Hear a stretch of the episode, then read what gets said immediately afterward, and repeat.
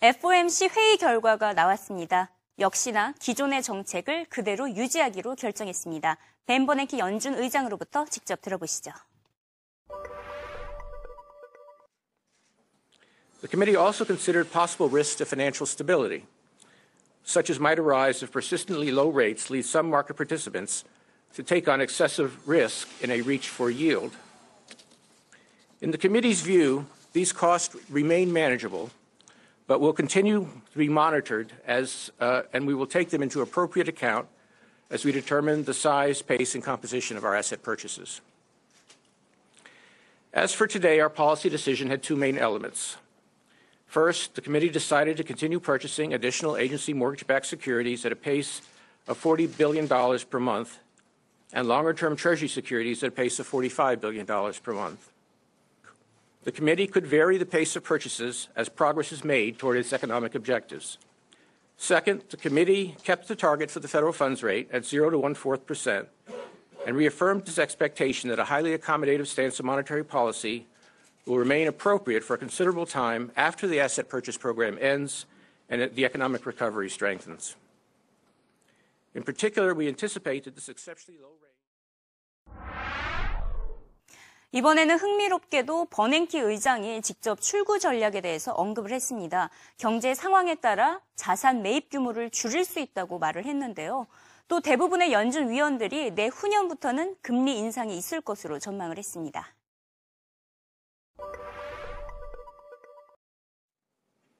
In their individual projections, 14 of the 19 FOMC participants saw the first increase in the target for the federal funds rate as occurring in 2015 or 2016.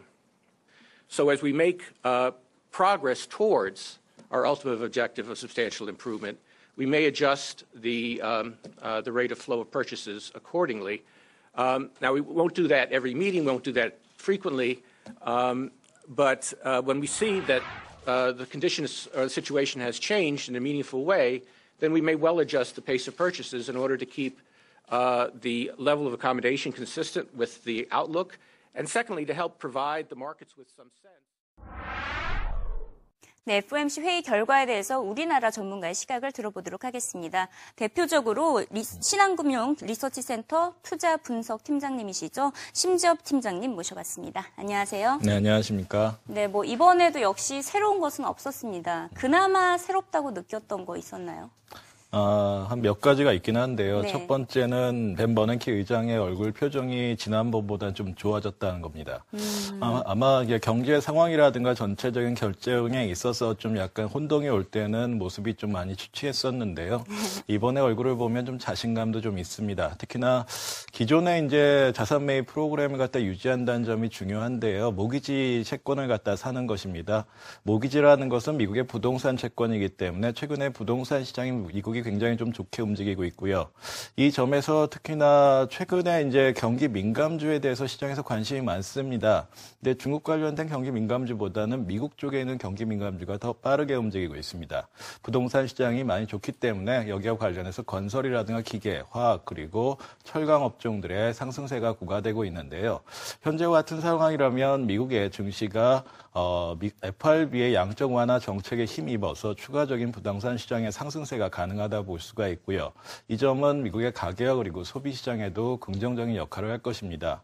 이번에 FRB에 있던 FOMC 회의 자체 이제 결정은 기존에 알고 있던 상황과 크게 다르지는 않은데요. 양적 완화를 갖다 계속적으로 한다는 점에서 있어 가지고는 미국 증시라든가 한국 증시에도 긍정적인 부분으로 작용할 수 있다고 판단하고 있습니다. 음, 실제로 뭐 오늘장에서도 다우지수가 뭐 사상 최고치를 또다시 기록을 했는데요. 네. 하지만 버냉키 의장이 또 언급을 했다시피 경기 상황에 따라 자산 규모를 줄일 수 있다라고 말을 했는데 이렇게 고무줄처럼 규모를 늘렸다 줄였다 하면 시장에 오히려 좋지 않은 영향이 되지 않을까요? 어, 여기서 이제 2015년이라든가 16년에 이제 금리를 갖다 인상시킬 수 있다고 좀 발언을 하셨는데요. 음. 이 부분에 있어서는 미국 정부 입장에서도 앞으로 이렇게 많은 돈을 갖다 풀었기 때문에 언젠가는 회수할 수 있는 여건도 갖고 있다. 라고 하면서 약간 좀 유동적인 것보다는 현재 상황에 있어서 잘 적응하는 그런 대응을 하고 있다고 볼 수가 있습니다. 어, 규모 자체를 갖다 줄이거나 늘리는 입장을 갖다 좀 표현을 했는데요. 이게 작년의 경제 상황이라 본다면 시장에 좀 충격을 줄 수가 있지만 현재 상황으로 본다면은 어, 경제 상황이 이제 회복 기조가 많이 나타나고 있기 때문에 여기에 이제 스탠스를 맞추면서 나중에 돈을 갖다 다시 회수할 수 입장, 있는 입장까지 좀 보유한다라는 점을 갖다가 좀 더 원활한 입장에서 좀 표현을 했고요. 그 표현 자체는 시장에는 큰 영향을 주지는 않았다고 볼 수 있습니다. 음, 그리고 또 이번 회의에서 흥미로운 게 내년 실업률을 6.7%로 내다봤습니다. 네. 지금 연준이 목표하고 있는 게 6.5%잖아요. 네. 근데 그리고 현재 실업률은 또 7.7%고 네. 1년 동안 1%포인트나 급락하는 게 가능할까요? 어, 사실 뭐 최근에 이제 실업률의 하락 속도를 갖다 보게 되면요.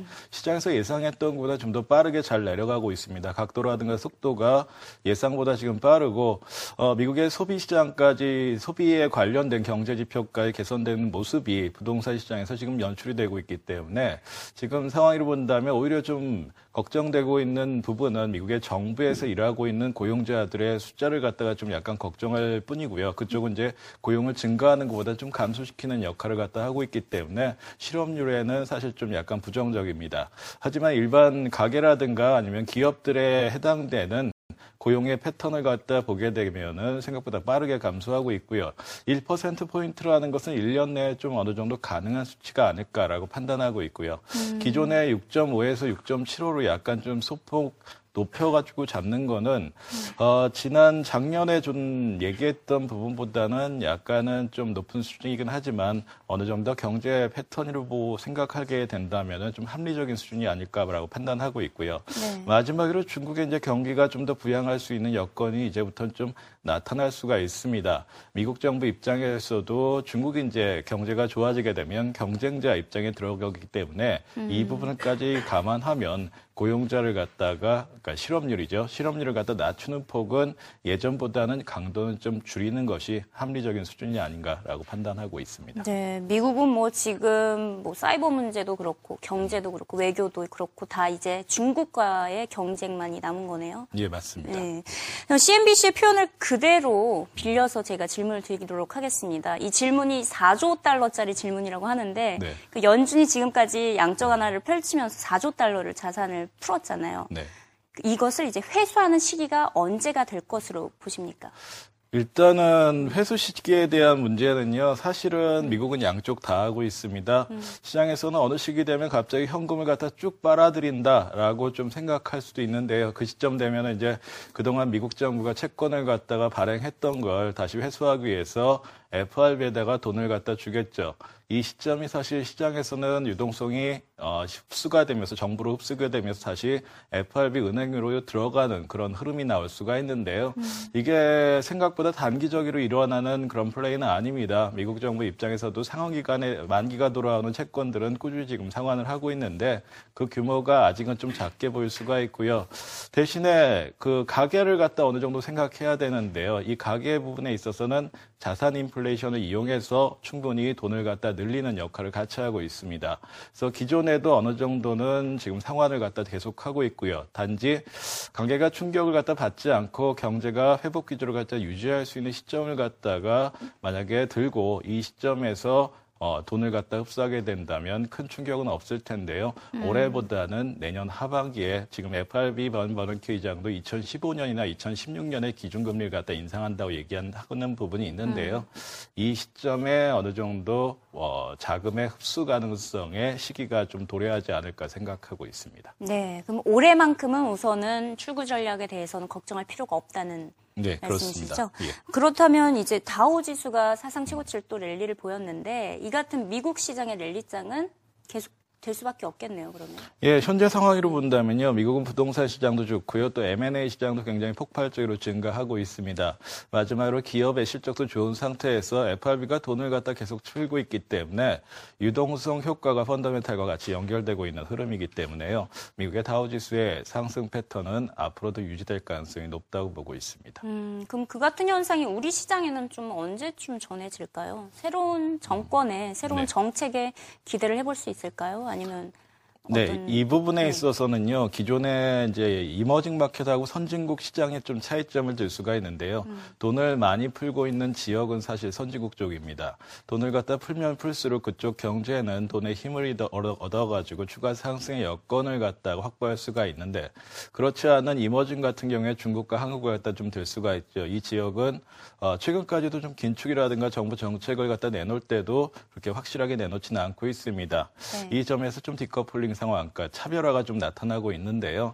앞서도 이제 벤버너 기장이 실업률에 대해서 약간 좀 소폭 상향 조정했습니다. 이 부분은 향후에 이제 중국 경제가 좀 회복을 갖다 보이게 되는 2분기라든가 아니면 3분기 시점서부터는 한국이라든가 중국의 증시도 이제 커플링 상태, 그러니까 같이 연동되는 상태가 나타날 수가 있기 때문에 올해 연초까지의 흐름에서는 차별화가 좀 예상됩니다. 하지만 2분기나 하반기 중에 가게 되면은 그 격차를 갖다가 쫓아잡을 수 있다고 판단 하고 있습니다. 음, 다행히도 이제 하반기 주면 딥커플링 현상이 조금 사라질 것으로 보시는군요. 네, 그렇습니다. 특히 뭐 우리 시장에서 외국인들의 수급이 좀 시장을 주도한다라고 볼 수가 있는데 예. 이 마지막으로 심재부 팀장에게 외인 수급이란 아, 제가 봤을 때는 외인들을 갖다 간단히 좀 설명하면요. 연어라고 표현합니다.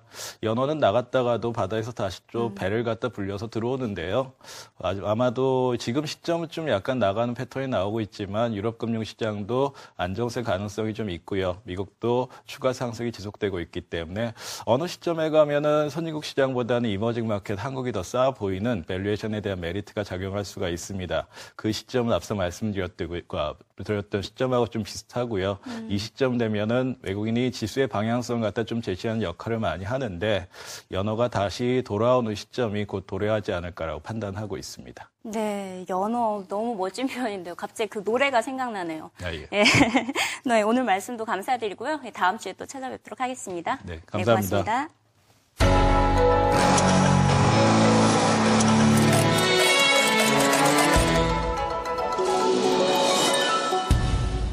경제가 쉬워집니다. SBS CNBC Time to go now. 내일 이 시간에는 호재와 악재가 뒤섞인 시장 속 대응 전략에 대해서 알아보도록 하겠습니다.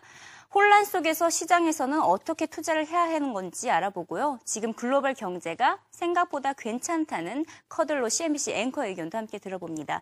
또 마지막으로 블랙락 CIO가 현재 주식 투자가 오히려 안정적이라고 제안을 했는데요. 이에 대한 단독 인터뷰 영상까지 준비해놨습니다.